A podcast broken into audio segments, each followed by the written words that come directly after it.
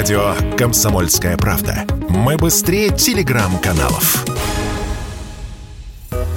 Уходящая из России IKEA распродает остатки продукции, начиная с этой недели. Рядовым потребителям товары станут доступны лишь с 1 июля, и то исключительно в онлайн-формате. А пока что расправиться со своими запасами IKEA разрешила лишь своим сотрудникам. В день старта распродажи, как только двери магазина открылись, многие из них буквально ворвались в торговые помещения IKEA Химки. Видео опубликовали телеграм-каналы. Первым делом расхватывали уцененку. Зато совсем скоро эти сотрудники могут стать людьми важными и престижными престижными, с которыми выгодно водить дружбу. Говорят, на икеевцев уже пытаются выходить потребители с просьбой помочь достать тот или иной товар. Да и сами сотрудники не сидят сложа руки.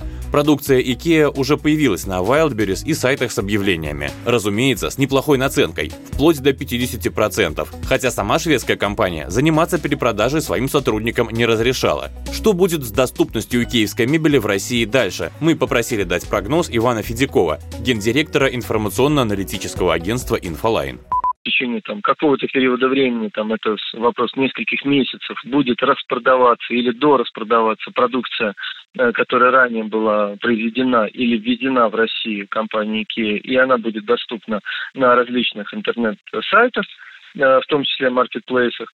А, но уже через какое-то время эта продукция будет исключительно в формате вторые руки э, на каком-нибудь Авито, где можно будет заказать, э, ну, соответственно, как бы попользованный там диван, комод или что-то еще.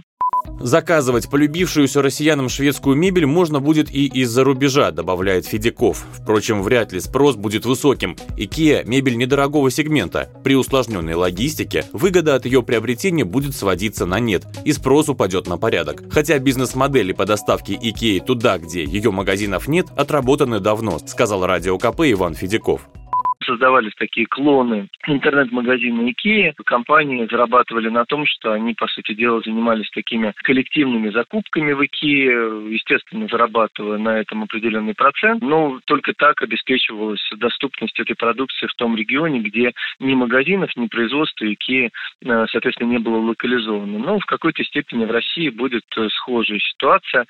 По данным Инфолайн, выручка российской Икеи за прошлый год превысила 200 миллиардов рублей. Минувшей весной Икея приостановила производство и закрыла магазины в России.